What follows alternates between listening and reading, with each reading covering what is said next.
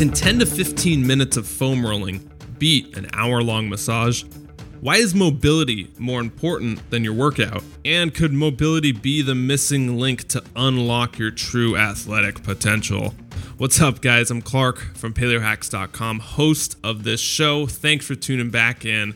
Uh, today we got Kelly Starrett coming on. He wrote the best selling book, Becoming a Supple Leopard, and he's here today to talk about mobility WOD and functional movement, a topic that's really complex and we don't get a lot of on the show. And my cat is trying to eat my microphone.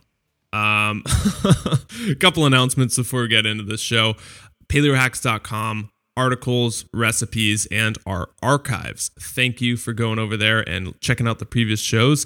Um, if you want to get a hold of me, Clark Dangerous is my Twitter, Instagram, Snapchat handle, whatever you prefer. It's all Clark Danger OUS. All right, that's it. You ready for the show? I'm ready for you to hear it. Let's go hear what Kelly Starrett has to say. My next guest founded his CrossFit gym over 10 years ago and has since put in over 130,000 training hours under his belt. Uh, he's a mobility expert whose blog got voted in the top 10 fitness blogs from Outside Magazine. Dr. Kelly Starrett, thanks for coming on, man. Dude, my pleasure. So, uh, little backstory of how I how I got introduced to your work before we dive into this. Um, you ready for story time? Give it to me. So I did my undergrad in kinesiology, exercise science at a very small university, and the professor who ran it um, was super intense, like former British SAS, uh, always doing original research, and uh, was you know make you do push-ups halfway through class every time. So oh, it's so good. Yeah, he was great, phenomenal. But you don't say no to this guy. And so he invited us over for a barbecue, and you can't say no to him. So we're over there for a barbecue, and when we're waiting for everyone, all the meat to get cooked, I'm looking at his coffee table, and he has one gigantic book on that coffee table and nothing else. And it's Kelly's Becoming a Supple. Oh, man. Well, you know, it's because it was so heavy. He, he probably didn't train to lift it. He put it there one time. You know, I don't know if he was married or not, but it, either kept the women away appropriately or enticed the women inappropriately or something. But you know, you know, it's it's pretty amazing. You know, you know, as allegory that experiences, we're seeing that you know, we are crushed with data and information right now. And and I I would I don't mean this as a dis, any disrespect to our fitness brothers and sisters who are are working on pro- solving the problems of the human condition but there's a lot of noise out there and it is a mm. very crowded space and i think sometimes it's it's easy to you start following a master or you follow a train of thought and it's hard to integrate someone's ideas with all the other ideas right how do i make sense so if i if i see a coach coaching i, I try to really work hard on trying to understand what problems they're trying to solve and say how does this fit in with the the global schema for what I know works. You know, I know front squatting and running is not a gimmick, right? But hmm. what is it about front squatting and running? When we hear coaches say things like, you know, gymnastics makes great athletes. I'm like, why does gymnastics make great athletes? Just because they're gymnasts, right? Is there something about wearing, you know, being barefoot? Is that it? You know? Yeah. We should be a asking the the central question: What is it about the things that are working, right? And then second, all of the best practices need to dovetail in together. And um, you know, uh, Buckminster Fuller has this concept, and I've said this before. It's called mutually accommodating systems. And so when someone says something, it's important that I can reconcile that with my own personal experience, which is vast. And I'm not, I'm not talking about me, but me at all, right? All of us are movers, have been coached. And then it also has to conjoin with the other thinking in the sphere. And so when we someone has an outlier, a red herring, or some piece out there that doesn't make sense, we either have to reevaluate our current model or they need to reevaluate their model. And and what's what we've really tried to do with our work is being able to give voice to some of the you know commonalities of things that we're saying, you know, these are the this is what we know about high level human performance and we should be able to spin that backwards. And so I think we've seen BASL go crazy and be used in a lot of strange places because yeah. we were really trying to give pat- voice to the patterns underlying the processes that we know work. Okay.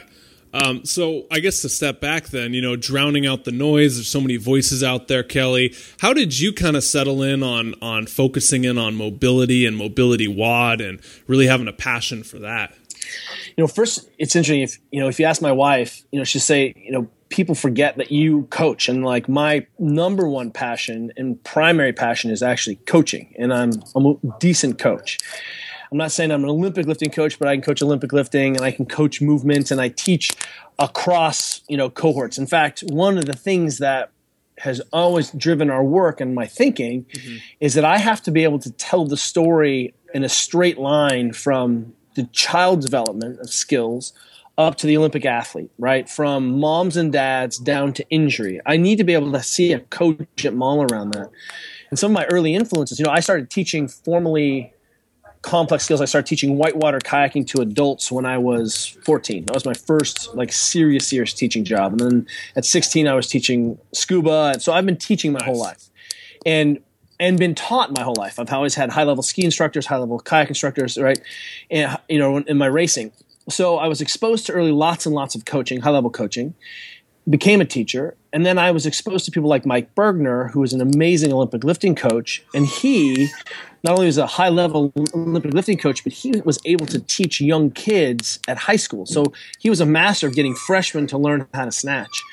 And his thinking was so clear and so distilled that he could take a very complex concept and distill the constituent components down to a beginner so that he could lay the foundations all the way up to, you know, to the complex of the Olympics and actually programming for Olympic athletes. So I was a, on the national slalom team in Whitewater, had a really bad injury, decided to go to physio school, discovered CrossFit at the same time, and those things really two trees that kind of grew together. And you know, the root of your question is how did I ultimately discover mobility? Well, you know, I'm a, also have a clinical doctor in physical therapy. Sometimes people forget, you know, I'm not just a bro science guy. Like I actually came through a formal, yeah. you know, formal education around this and have seen this and seen the research and understand all that. But at the bottom line, I still have to solve the problems of the day. And all of that formal movement science is important, but it's also important to say, how does I, now, how do I teach air squatting to kids and to adults? And then how do i advance that? And what are the what are the commonalities of patterns? And what we started to see was in the crossfit language and we're not the only people who do this but we do it really well is to create a sort of codified movement language right? And when you hear the the old maxim just just, thrown around as like a punchline constantly varied functional movement. What that really is allegory for is are you expressing all the things that a human being should be able to do right? And, and, and that is the formal language of, of, of, human movement is is is in the gym right? Mm-hmm. pistol rolling handstands push up pull up squat these are all different archetypes and shapes that really create a root movement language in a very formal way so that we can go out and then be you know dynamic and in these strange positions and do all these things but we have to teach basics right that's why you know, a lot of modern ballet dancers are really good because they came through a ballet tradition and they had formal movement skills, formal dance training before they became, you know, freestyle dance training, right? We see the same thing with a lot of our freestyle athletes. Some of the best freestyle athletes you know, come out of a formal tradition and then go back, right? Like Jeremy Jones, as a snowboarder, was a high level racer, very, very technical snowboarder then started to transfer those skills out, right? And it makes, you know, otherwise we're just sort of, we end up missing pieces. So as we were seeing all of these things happen through our gym, we were noticing the patterns and we were seeing more patterns. You, you threw out there that we'd seen a lot of patterns, a lot of athlete hours in our gym. Yeah.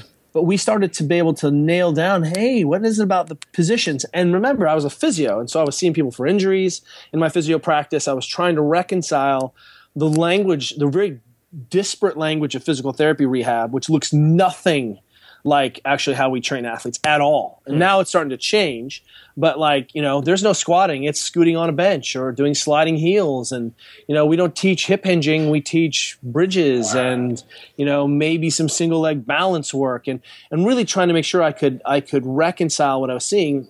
And lo and behold, we started to come up with a, a more formal pattern of being able to assess things in real time before they were injuries, right? And then be able to fix them on the spot because the training session I just had done is a diagnostic tool. And that has all wrapped itself up into this thing called Mobility WOD.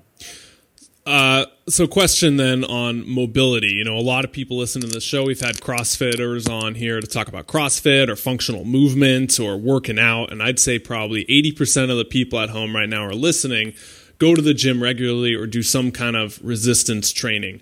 Um, I guess why should they really focus on and pay attention to mobility? Why is it such a uh, an important part of of what they're doing? Are they perfect already? And, well, and that, that's such a great idea, right? And a good question. How about this? So, when we're talking to people about their fitness goals, this was on the side of the bus for a uh-huh. Precor ad, just I saw like two days ago. It said, "Help Precor meet your fitness goals," and I was like, "What the hell are your fitness goals?" Like, if you ask someone, "What's your fitness goal?" and they're like, "Well, uh, you know, be fit, be fitter, do yeah. be stronger." Right? They really can't even nail it down, and what the problem is is that we've sold fitnessing to people that as long as you can do a lot of work it's all going to be okay. And we saw that tradition in the hmm. strength world just get stronger. Well how strong do i need to be? I don't know. As long as you can squat like i don't know like 700 pounds is probably strong enough. But like is there strong enough for a runner? Is there strong enough for my mom? Is there strong enough? Should i be working on skill? Yeah. Oh, movement is a skill. Well, what are the end ranges? What are the benchmarks of that movement? If I'm on a cable crossover, a bicep curl machine, I have no stinking idea what is full range of motion, what is normal for the human being. In fact, the physical therapists can barely decide on the language of normal. They're like, what is normal? Normal ish. It's functional. I'm like, look, functional means I can get off the toilet and do my bra. It has nothing to do with can I express the physiology that I was born with? You know, and it, it, it really gets me going because people say things like, oh, posture doesn't matter. And I'm like, yeah, there's no correlation between posture and pain, but how about posture and function? That when you collapse and you practice breathing in a shitty pattern and you can't put your arms over your head, you should be thinking red flag. But if your only goals are to just get by pain free, that's not a good enough goal for us. We haven't assigned goalposts or bookmarks. You know, if you can't hold two dumbbells straight up over your head with your arms not bent and your thumbs backwards, you have incomplete shoulder function and it's one or zero, yes or no. Like this, you should be able to hold two fifties over your head without bending your arms. See how your arms are bent? Yeah. Right, which tells me Just that you're straighten missing. them out. Yeah, your armpit is forward. I should be able to hold something really heavy over my head with little effort. And what we're seeing is we haven't told people what full range of motion is. And then when they impinge or have a rotator cuff tear or their shoulder hurts or they herniate in disc, we're like, yeah, yeah, that's just part of doing business. And I'm telling you, that sounds a lot like a Ponzi scheme to me. Yeah. So what we're seeing is in our practice is that when we resolve movement restrictions and we improve people's range of motion to full, right? Can you squat down with your feet together and heels on the ground? Yes or no? That's full hip range of motion, full ankle range of motion. You don't have to believe in it. You may not use it, but that's full hip range of motion, full ankle range of motion. And the problem is we don't, you know, we what we're saying to people as long as you're at Soul Cycle bleeding out your eyes, you're fit. What we need to do is establish some benchmarks, which is exactly what our friends Gray Cook has done in the functional movement screens. At least try to p- put some pinholes in yeah. what we should be able to do and see, right? Otherwise, we're just spending the genetics of the human being. And when you wear out your knee, we've got a surgery for that. When you blow out a disc in your back, we've got a surgery for that. You know, physical therapy gets paid when people are injured, hmm. right? And it's very, very strange that the physio process is often highly disconnected from the strength and conditioning process or the boot camp process. And those things should be integrated fields and are becoming that. We're seeing that the physio coach is starting to reach in and now the trainer and the athlete the person training is starting to have a better idea. So mobility is do you know what you're supposed to do? Can do you know that your armpit is supposed to be forward and your thumb is supposed to be back? And do you have the requisite biomechanics to do it? And if you don't that's part of the training process. It's not just about physiology. It's not just about did i get more weight on the bar? Because those are task driven diagnostics. And what we need to do is not then wait around for the the car to explode, you know, which yeah. is what we're doing. It's yeah. madness. Yeah. But it's changing because people are smart. Yeah, so we, we, were learning about the functional movement screening in that class with the uh, professor, and he was really drilling into mobility and movement, and I'm really thankful he did because this is this is green tea, by the way. I just don't want people to think I'm just drinking coffee all the time. Nice. I got uh, I got some Pu'er tea in my gun mug, Kelly. Don't oh. don't mess with me, man. gun mug. Yeah, it's intense. So paleo. Yeah, so paleo. So we were doing the functional movement screening, and the whole concept was, as cliche as it sounds, in a truism, you can't build a house on a weak foundation. So would you try and build a multi-million dollar house without scoping out the land, without, you know, doing all these tests on the groundwork before you even build that up and it's just going to come crumbling down. So what a lot of people are are probably doing, you know better than I do probably, um, is they're they're not worried about their posture or their movements and they're just worried about the numbers on the bench or the numbers of their lifting or how much they weigh and they're building up up up with incorrect postures that eventually come back to hurt them. Well you know the the problem is that you know from the other side the science doesn't support right? Which hmm. means that either there's science we're using science wrong or we're not you know, there's very little science that says this is how you should build a, an athlete and teach them to snatch, right? Those are those are teaching skills. And what we need to do is apply logic and this thing called the long game. You know, the problem with a lot of the way we think is that we're caught in the short term. Hmm. You know, like you can be like, Kelly, you probably should take some fish oil. Why? Well, I noticed that your omega 3s are a little low in your blood test. Test, retest. I can see it. It's a tight loop, right? I may understand the genetics components to why I don't obsess, right? But ultimately, you know, I've got to take some omega threes, right? And the the problem is as long as we don't clearly define what the end goal should be, we're going to continue to define, oh, well, you know, take some fish oil, yes or no, or, well, you know, I, I ate fish last month. What's the problem? You know, and, and if we value the weight going up or our, our body composition, then that's what we're gonna we're geared towards. And the issue is that in the long game, we you if I take fish oil today, I may or not may not feel better today. In fact, I guarantee you, I took some fish oil this morning, I feel the same, right? Yeah. Took fish oil last night because I don't my omega threes are low.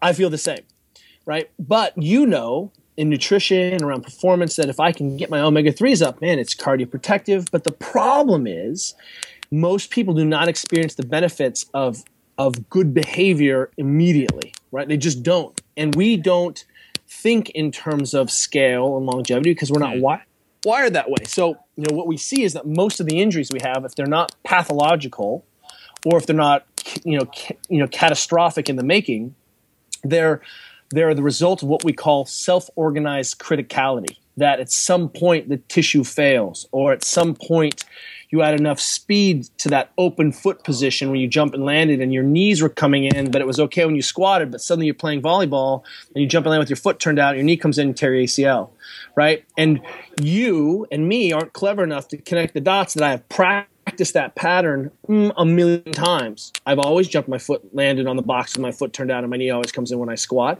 And it hasn't been a problem. But today it's a problem. And that's because the system is sufficiently complex that it's difficult to derive on best practices. So what we do instead is say, hey, if your foot is straighter and your knee is outer, did you lift more weight today? Yes. Okay, so let's tie this around performance.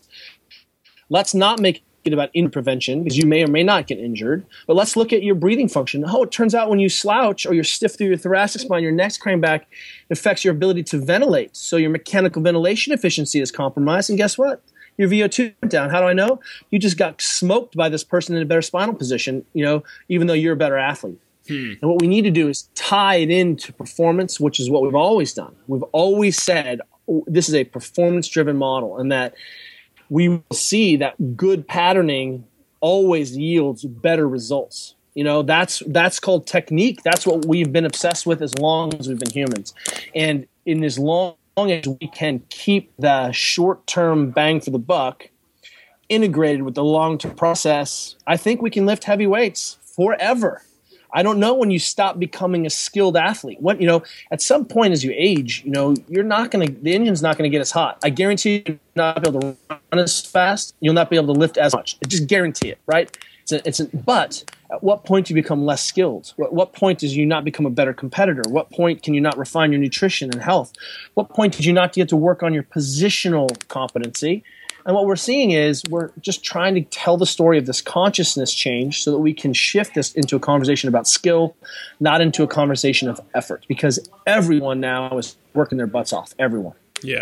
Yeah. yeah it sounds yeah. very uh, preventative, but almost sold in a way that is very real in the here and the now instead of like, oh, you should warm up and do your leg swings and do your uh, ball and socket rotations before you squat, so one day you don't get injured. That's that seems kind of I'm impatient. I don't necessarily want to do that. You know, um, it's kind of like the save twenty percent of everything you make now, so one day you can retire. Well, three percent of Americans save that much amount of money because we're very nearsighted. So, if I'm hearing you right, what you're saying is that you incorporate the fish oils or the mobility exercises in the here and now so you actually perform better and you sell people on that performance of the here and the now instead of that distant day 20 years down the road when you may or may not get injured? 100% and you know one of the things that we do a bad job of is sometimes showing where we've been and our we're first and foremost this is a call to anyone on the world. Always show your work always show your influences. Show like tell us where you came from. Like something I want to know. Who are your influences? Who taught you? Right? You know, you, you didn't just come out of the womb. Like I can show you that like, boy, I spent a lot of time around Greg Glassman, foundational to my thinking. Mark Rippetoe, vital to my thinking, right? The Olympic lifting of, you know, Carl Paoli, Brian McKenzie, John Welbourn. I can show you this pedigree of coaches who are influential in my thinking, right? And and we want we want people to definitely you know, be aware that you know you're coming from somewhere, you're going somewhere. If if we put the consciousness on the short game and the long game, right? Because we've worked it out enough to make principles, right? Then then we're gonna go a long way.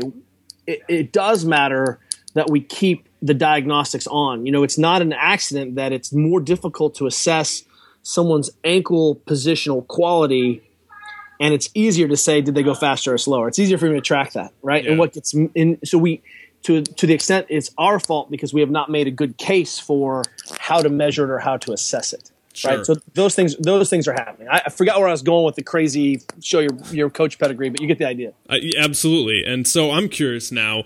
Um, what are some of those things that you ask your athletes either at your CrossFit gym or people that you're working with or on your mobility WOD blog? What are some of those things you add in to people so they do that prevent prevent preventation yeah. and uh, and they can perform better. What are some of those?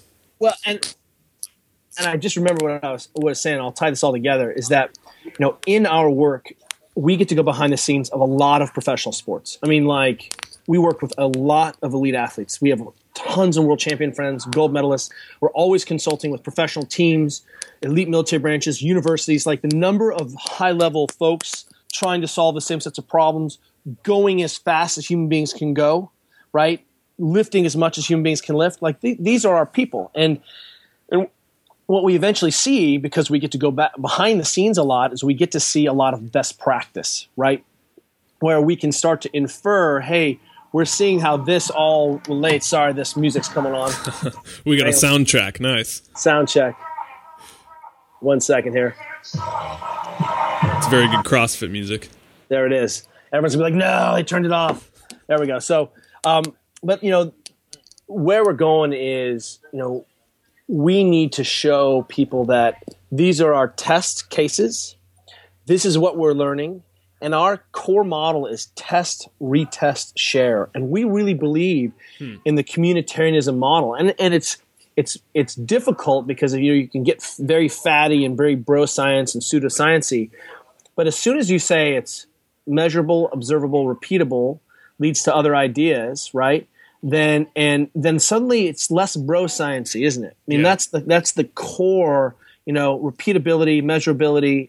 You know, is it heuristic in nature? These are the cores of the scientific method and model just because there hasn't been done science, we start to develop best practices locally, and that's how we're going to see the changes. We just have to keep bringing in best practices across fields so that we can, you know, matter. Otherwise, the amount of money we spend on low back pain and knee surgeries, it's it's insane. And Yeah. it seems to me that all the people who I see a lot of people who move like crap, who have back pain, when we improve their positioning, their back pain goes away and they return to function.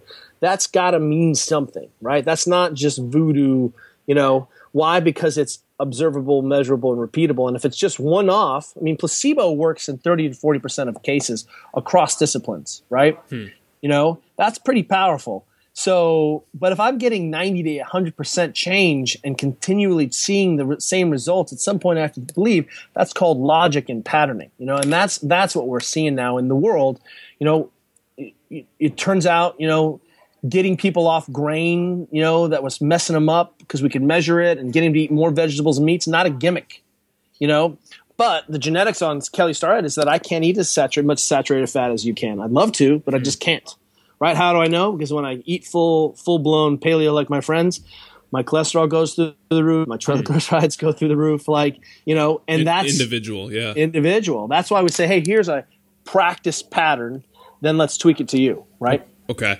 Uh, so, so let's talk to those 80% of people we were talking about earlier, you know, listening to this, going hard in the gym, weightlifting, and they're maybe hearing this call and they're like, hey, Kelly, I want to add in maybe two or three mobility exercises or best practices that aren't bro science. What would you, what are your go tos that people should be doing?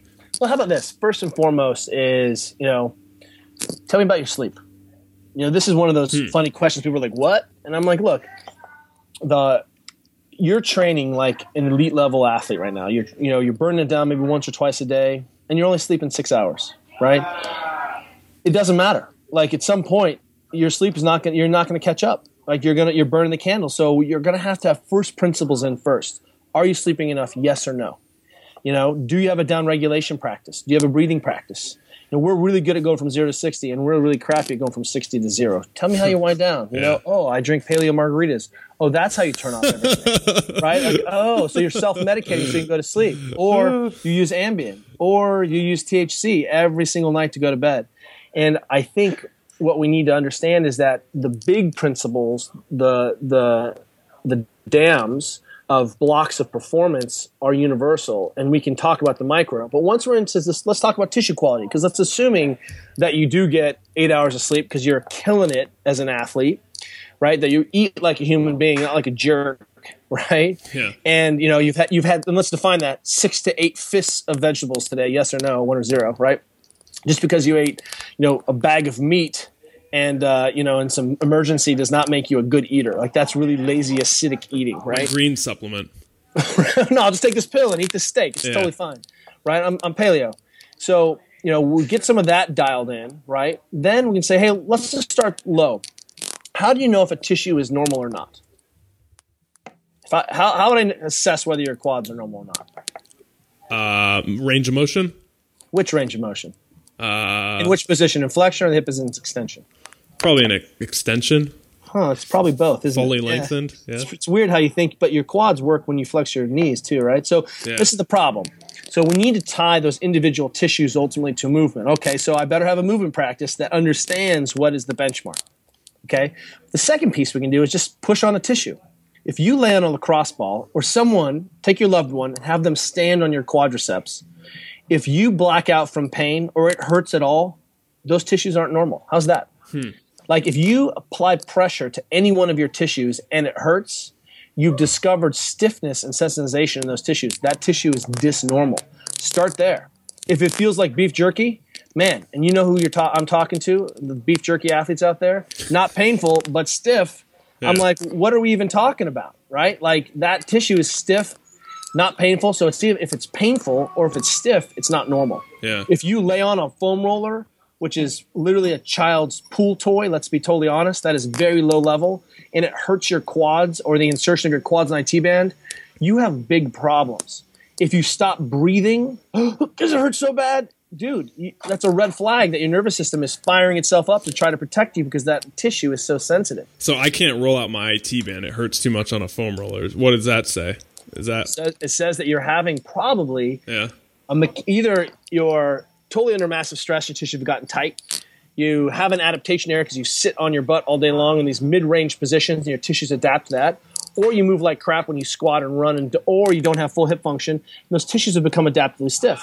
So the model is we can always improve the quality of the tissues, but we also need to improve the quality of your movement practice, which is not exercise, right? Yeah, yeah. A movement practice can be exercise. But I ask people, you know, I was lecturing at Stanford Med School and uh, have all the doctors raise their hand. I'm like, how many of you guys have a uh, movement practice? And everyone's hands go up. And I'm like, what is it? And the guy's like, I'm a runner. I'm like, that's a sport, not a movement practice. And hmm. this person's like, I'm a swimmer. I'm like, oh, that's another sport. And they're like, uh, and this this girl's like, yoga. I'm like, movement practice. Good job. Huh. You may not, you may not come super fit, but that's a movement practice because you're touching all the things that the human's supposed to do, right? You can pull out Thomas Myers, and suddenly you're like, oh, I understand yoga. Or you can pull out Jeffrey Maitland and the, you know, the manual therapist and from physio, you know, Physioland from Australia, and you're like, oh, I understand yoga. Pilates, yoga practice, CrossFit, yoga practice, Strong First with Pavel, you know, movement practice. And all of a sudden you are tying in, you're starting to see if I'm not systematically addressing and improving my quality, because it's a moving target, right? Go ahead and have a baby, don't sleep, then fly to the East Coast a couple times on business, right? Mm-hmm. Run a marathon and tell me what happens to your tight ass hips. Like they're going to get tighter, right? Yeah. And that's the point is that this is always a moving target. And what I did today in my training is what, how I'm assessing where I am as a human being. This is why if I only ride my bike it's going to be really difficult to understand what's going on, right? And this is why people get so confused. Well, I'm curious then, uh, go back to the movement practice versus uh, the fitness and sport. What's that uh, definition? Well, you know, fitnessing, right? So, how am I fit enough to get on a bike and just pedal until my brains fall out? You know, like I, I train like my training regimen is I lift some heavy weights, I do a lot of body weight stuff, I talk to my positions, and I'm training for another big long open ocean paddle race, which is from Molokai to Oahu. There's some paddlers out there listening, and uh, the Molo Solo, right? Yeah. And um, but so I spend a lot of time in this cardiorespiratory bucket training these these capacities, right? And it would be easy if I defined fit as I hit my wattage goal that my coach assigned me. Am I fit? Well, not if I'm missing, I have incomplete shoulder range of motion so that when I paddle, my shoulder comes forward and all of a sudden I'm in a compromised shoulder position, right? Yeah. But it's difficult in the complexity of the sport to see the benchmarks of the range of motion. This is why we advocate for people having a formal gym practice because it's a way of quickly and easily making the invisible more visible. How do we understand what we're seeing? How can I tell you're missing inter-rotation you're swimming? Well, every time you swing a kettlebell, or do a push-up, your shoulder comes forward. Ah, I can see it, right? Mm-hmm. Right there, and then I can fix it. So what we need to do is make sure that your movement practice is expressing all the things a shoulder should do. And if it can't, you just found some way of getting better. It may not mean you ever have pain, but I can guarantee you you are compensating around that incomplete range of motion. Mm. Uh, so someone listening and and the question earlier where we're talking about two or three things they could maybe do to get more range of motion or something like that and but uh, range of motion by itself without the motor control is uh-huh. like having a lot of you know money in the ATM and no card to access it right uh-huh. you you need to have a skill that's a, movement is a skill you're not a piece of meat this is why doing yoga or just doing like yin yoga yeah. flopping a leg down and spending two hours and you know in in pigeon pose doesn't necessarily correlate to squatting, does it? Yeah. No, it's just I'm just stretching a tissue out, and I hope it magically connects back over here. That's our problem with that. Yeah, so you need both. Both. Okay. Um, and so with the CrossFit practice, I know you're big on that 130 hours of training under your belt, uh, 10 years at your gym. It, it, you put that under the functional movement. You, yeah, yeah. So what we're saying is, hey, if we're going to define functional movement, we better define what full range of motion functional movement is, right? What is the full capacity of the shoulder in this position? And when we do that, then suddenly positional quality is also encapsulated in the motion. Look, if you and I are deadlifting mm-hmm. and you don't stand up with the deadlift all the way, are you counting that as a PR? Yeah, no way. No, well, why not? Bar went up. Went, I pulled it as far as I could. Well, that's what we're doing with ankle range of motion. You know, if you don't have full ankle range, eh, eh, are you are you moving the thing? So we have some defined goals ish, right? But if you do a dip and you don't extend your elbow, is that a dip? Right? No, your elbow's stuck bent. Yeah. Yet a lot of people are so restricted, missing so much inter-rotation, they can't lock out the bench press, they can't lock out the dip, they can't lock out the muscle up. But we count those as full range of motion And this is always going to be a compromise as long as we value, you know, exercise as a sport. We we are we kid around tongue in cheek because we work with so many amazing CrossFit athletes and we're such fans. But pull-ups are not a sport, right? Getting up and over a bar on the way to doing something else is a sport. But as long as we say the only thing that matters is your head going over the bar or your chest touching the bar and become agnostic about how you get there, mm-hmm. we lose track of why we're doing pull-ups in the first place, which is teaching a stable shoulder, off of a fixed object, right? And that's that's where it starts to get messy. Is that we don't establish. So we don't establish benchmarks. So in gymnastics, for example, on the rings, if you touch the rings, the strap, it's a deduction. Why? Because if you touch the strap, you're in a bad position, right? Hmm. The only way to not turn touch the strap is to turn the shoulders into a, a stable position, which also matches the mechanics, and they've built the aesthetics into the movement. And so you know, until we start doing that stuff, you know, it's just going to be a who can work the hardest thing. And then we get confused because we're like, hey, am I competing, which doesn't matter, right? Push ups are difficult to judge for competition, isn't it? Right? Yeah, what's, the, yeah. you know, my head is back. What's going on? We'd have to have all this craziness.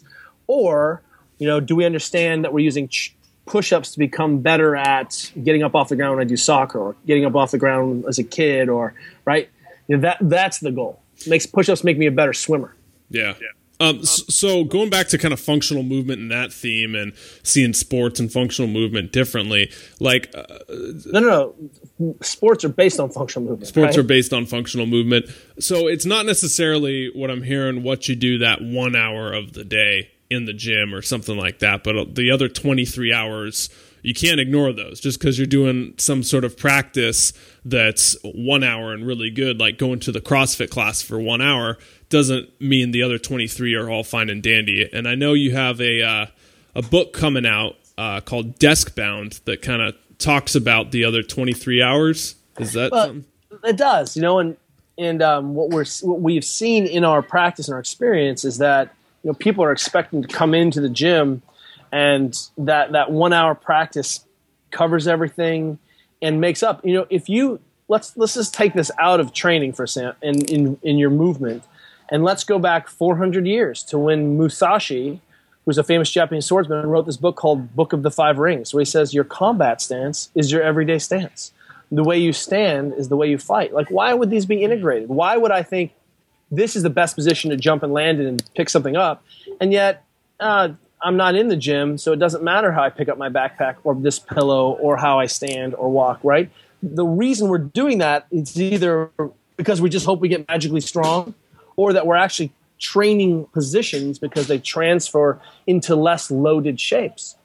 The other thing is that you know the research is very clear that if you sit more than a couple hours a day, you have big problems. And if you sit, you know, 6 hours a day more, you fall into a category called sedentary lifestyle. Hmm. And I guarantee you that most of the athletes listening are sitting more than 6 hours a day. Why does that matter? It really affects your physiology and it affects your, your tissues and your ability to get into these positions. So what we came up with was we saw that, you know, we were seeing mechanical, biomechanical changes. Dude, I love the way you were holding that gun over the top, all right, gangsta, shooting t- with your I'm thumb on you, that. I'm telling you, the, the calls don't mess with me.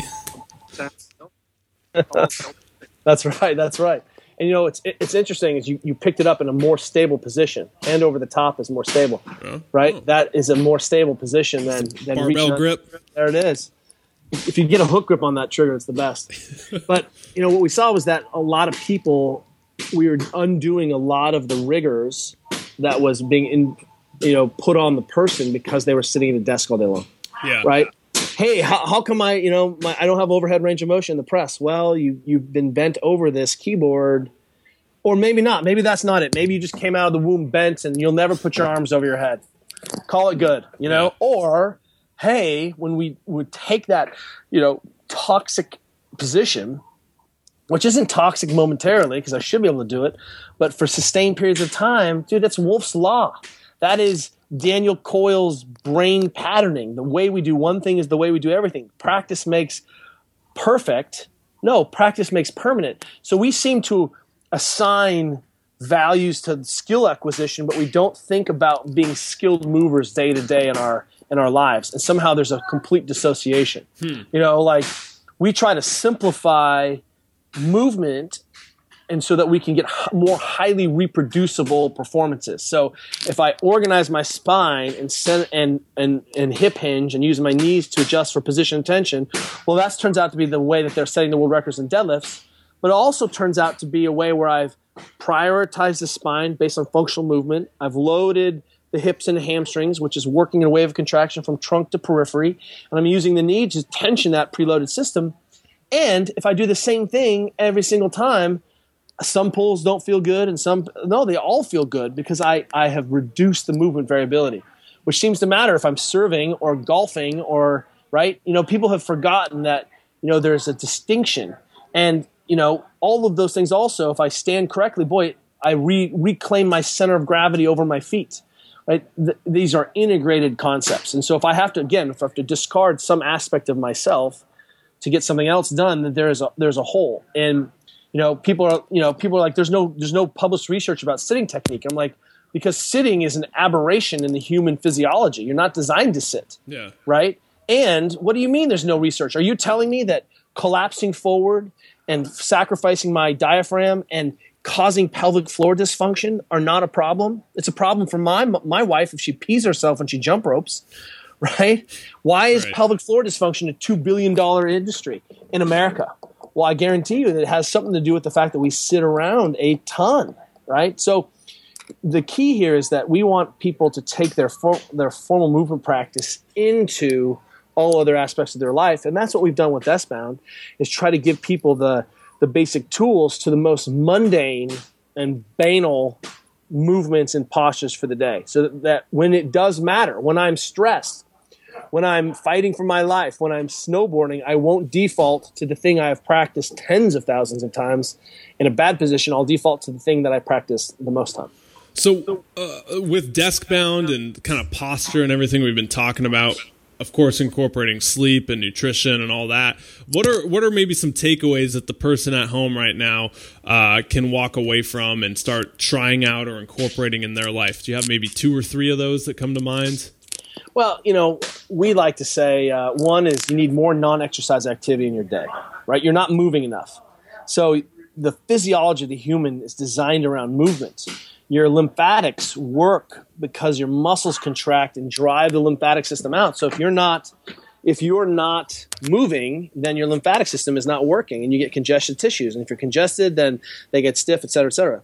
So what we see is that people are maybe doing a heroic effort getting to the gym, but they're not doing a good job of trying to move the rest, the rest of the day. You know, and that means when you have an option to sit or stand, sit or stand, don't sit right? Remove the optional sitting. There's plenty of sitting in your life that's not optional. You're going to have to sit at the in the toilet. You're going to have to sit, you know, in the car. You're going to have to sit at the board meeting. Like there's some times where you're going to be forced to sit. The rest of it is a choice, and standing is another form of movement, right? Um, I would say that uh, get your iPhone out of your bedroom. I can't sleep hmm. in a pitch black room.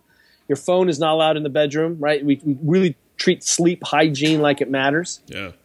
I would absolutely think, you know, hey, I I would check out Wim Hof, W I M H O F. He was his on the thing, show. Wim is the man. Yeah, he his, is. His practices have transformed our life.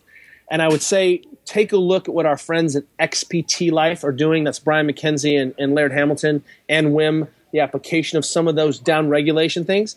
And then the last thing is start a soft tissue practice. Just start there. Grab a ball, roll around 10 minutes before you go to bed on the floor. Tell me what you find. And what you're going to find is a whole bunch of junky ass, nasty tissue that has never been addressed. Huh. Okay, Kelly, that's nice. so, uh, bef- before I let you go, real quick, um, what would be like, what's your go to roller or uh, piece of equipment that you don't leave the house without, always in your gym bag? Do you have one, a recommendation? Well, there's a couple things that I always travel. with. I always travel with the Voodoo Floss band, right?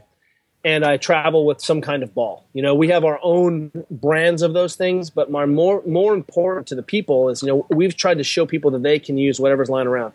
A lacrosse ball only costs about a buck.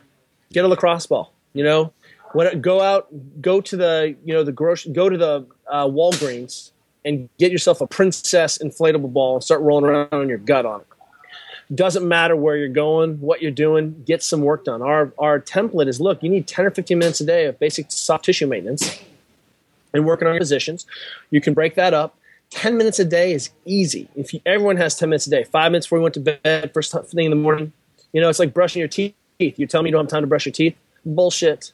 Yeah. So, uh, you know, I, I, that's the bottom line. You know, if I had to travel with one thing, the supernova, you know, is is the thing that I travel with on Rogue Fitness. That supernova is is the bomb. Okay, Kelly, my man, you got a couple books out. I know you have "Becoming a Supple Leopard," which is the probably the the popular one out and about. Clearly, my professor loved it, and uh, that's a good testimonial right there. Um, where do people go to find these? Amazon the best place? You can find that at Amazon. There, they have it in Barnes and Nobles too. You know, um, on our YouTube channel, we have about 600 free videos to get you started. And at mobilitywod.com, we, we realized that people wanted a little bit more, so we created kind of a professional site. And one of the things I'm really proud about on MWOD, um, mobilitywod.com, and that's workout of the day, mobility WOD, hmm. is that um, we've been programming a daily mobility routine for people for the last three and a half years. And so if you don't if you don't want to think, you can log in and just follow the three minute video. And we'll tell you what to do today. Oh, we'll tell you really what to cool. do tomorrow. And that's that simplifies the system because look, yeah. sometimes and you know we're keeping an eye on the programming, and sometimes you don't need you know you need to know what to fix when your knee hurts. But the rest of the time, just tell me what to do. I mean, I love having a coach. Like, I, you know, Brian McKenzie's my coach. I log on, you know, to my Google spreadsheet, and Brian's like, Today you'll be suffering. Tomorrow there's more suffering. After that, we're going to do interval suffering repeats, right? Sounds and like then, fun. Then it'll be then it's an easy day, you know, easy suffering. And um, but it's so nice for me to just pl- plug and play that that we understand that and we, we try to give people basic recipes. Yeah, that's awesome because it can be really overwhelming, you know, oh, mobility and functional oh. movement and where the hell do I start? And well, so, you know, and, and if you put a lacrosse ball anywhere in your body on a hard surface, you you're like, oh my god, my whole body is alive. And you're like, yes, that's true. So get a little bit done today. You know, we you know you see this. I, I want people to understand that they've already solved this problem. You know, when you start to eat clean, you're like you're horrified. You know, like you know, there's gum in everything. You know, yeah. there's you know, you're like, oh my god, there's the wheat. Yeah. It's like a conspiracy of omega sixes, right? And um, right. you know, and soy lecithin. I didn't even know what that was. Now I, apparently I'm eating like a kilo of it a day. and uh, you know, or you can just say, hey, let's just do what you can today. Let's how many vegetables did you eat? You know, did you get a fist of protein with every meal? You know, like did you drink any water today? You know, like okay, you are great. Add a pinch of sea salt to your water. So the idea is let's begin with a practice. And then once the practice has begun, we can make the practice more sophisticated. Right now, we're um, we're putting the finishing touches on our online course, We've made a companion course to the book because a lot of people learn that way. Hmm. We have 74 videos filmed. It's about 10 hours of video, hundreds of questions about so that people can have a basic outline and template to understand the complexity and the underlying simplicity on their own movement practices. Mobilitywod.com. That's it. All right, Kelly. Hey, you're welcome back anytime, man. This was an awesome show. I really appreciate you taking the time. I know you're busy. Oh, dude. my pleasure. No, everyone, everyone is busy, but uh, not everyone is working hard. There's a big difference. Mm, but you know, little nugget to leave people with. Love it. Yeah, Thanks, man. True. Yeah. Thanks, have a good have a good one, Kelly. Appreciate Cheers, it. Brother.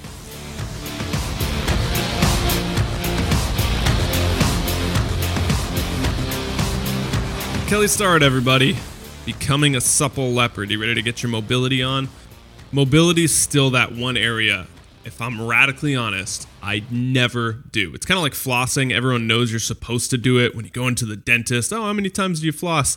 And you kind of exaggerate three times a week, four times a week, when really maybe it's two times a month. Uh, that's mobility for me, everyone. I don't do mobility, um, but I know the importance of it. And this this call kind of reconfirmed how important it was, uh, because you know not to go on a tangent here, but the effects of sitting and being sedentary on your health and your mood and your well being. Everyone knows that ism now that sitting is the new smoking. And it's been linked to all sorts of um, diseases and shorter life expectancy and depression and uh, injuries, higher risk in the gym. So, mobility is a way you can combat that instead of just trying to outrun it or go on long runs or, or whatever we try and do stand for eight hours a day sometimes that can be bad sometimes it's not as good anyway Guys, I cannot wait to read you this week's review on the iTunes page. And if you want to be featured on this section, go over to the iTunes page, drop us a rating and a review. It takes three minutes and you get a shout out on the show. Here we go. Uh, this one's from Cad Lady. I think that's how you pronounce your handle. Okay, Clark, you've bugged me enough, and I'm finally writing a review. I've listened to several different paleo podcasts, and this one is by far the best and is one of the only two podcasts that I like enough to subscribe to. Thank you. Clark offers a lot of different topics with a large variety of guests, and it's always fun and entertaining to listen to. I particularly enjoy how, no matter the topic, Clark finds a way to break out and give the audience practical way to add new food, workout habit, or daily lives. Uh, they truly are hacks and they help me keep my momentum. Thanks, Clark. Keep those podcasts coming. Hey, uh, Cad Lady, thank you. Thank thanks to you. Um, this show isn't about me. It's about bringing content out of guests for you at home. And uh, the fact that you took the time to write a review on that, it means the world. It seriously does. And um, you know, I, I, I appreciate your high praise in there, but again, the show's not about me. It's about the guests. It's about the information. It's about you. Um, so really, really means a lot. All right, guys, if you want to be featured in that section, head on over to iTunes, drop us a rating and a review. It takes like three seconds and it helps our show a lot. And um, let me give you a preview for what's coming up. So we just had Kelly Starrett last week. If you did not hear Nerd Fitness Call with Steve Kamb, man, that was a must listen to. It was really you gotta you gotta have a couple cups of coffee to be on that energy uh, wavelength with us. Uh, just be prepared. And then Gretchen Rubin was the week before, which was all about habit change and the four types of people there are in the world and how you might be as stubborn as your cat. Um, okay, so next week, let me pull up my schedule here. Don't want to give anything away. All right, next week we have Dr. Dan Kalish making his return. I am so excited for that show. It may be in my top five of 2016 so far. You definitely, definitely want to hit that show. Week after, we got Josh Trent, my main man, coming on to talk about emotional intelligence, technology, um, make fun of my Fitbit that I just got. Just kidding. We give you really cool practical steps on how to incorporate technology into your life and not be overwhelmed by it. Then we got Alisa Vitti coming on to talk about women's issues, women's code, and uh, fertility, alternative uh, methods of birth control, contraceptions, uh, pregnancy, weight loss, hormonal issues, all about uh, show for the ladies. And I think that's on May 25th. Um, so that's all I'll give you a month out, month notice. Thank you so much for listening. Uh, if you want to get a hold of me, go to at Clark Dangerous on any social handle. I'm all there. Uh, that's Clark Danger O U S. And Paleo Hacks, of course, follow them on Instagram, uh, Facebook. We're doing clips of these shows. If you want the teasers, be sure to like that Facebook page. And then, of course, our archives are the best place to um, listen to previous shows. All right, that's it. I love you guys. I will see you next week.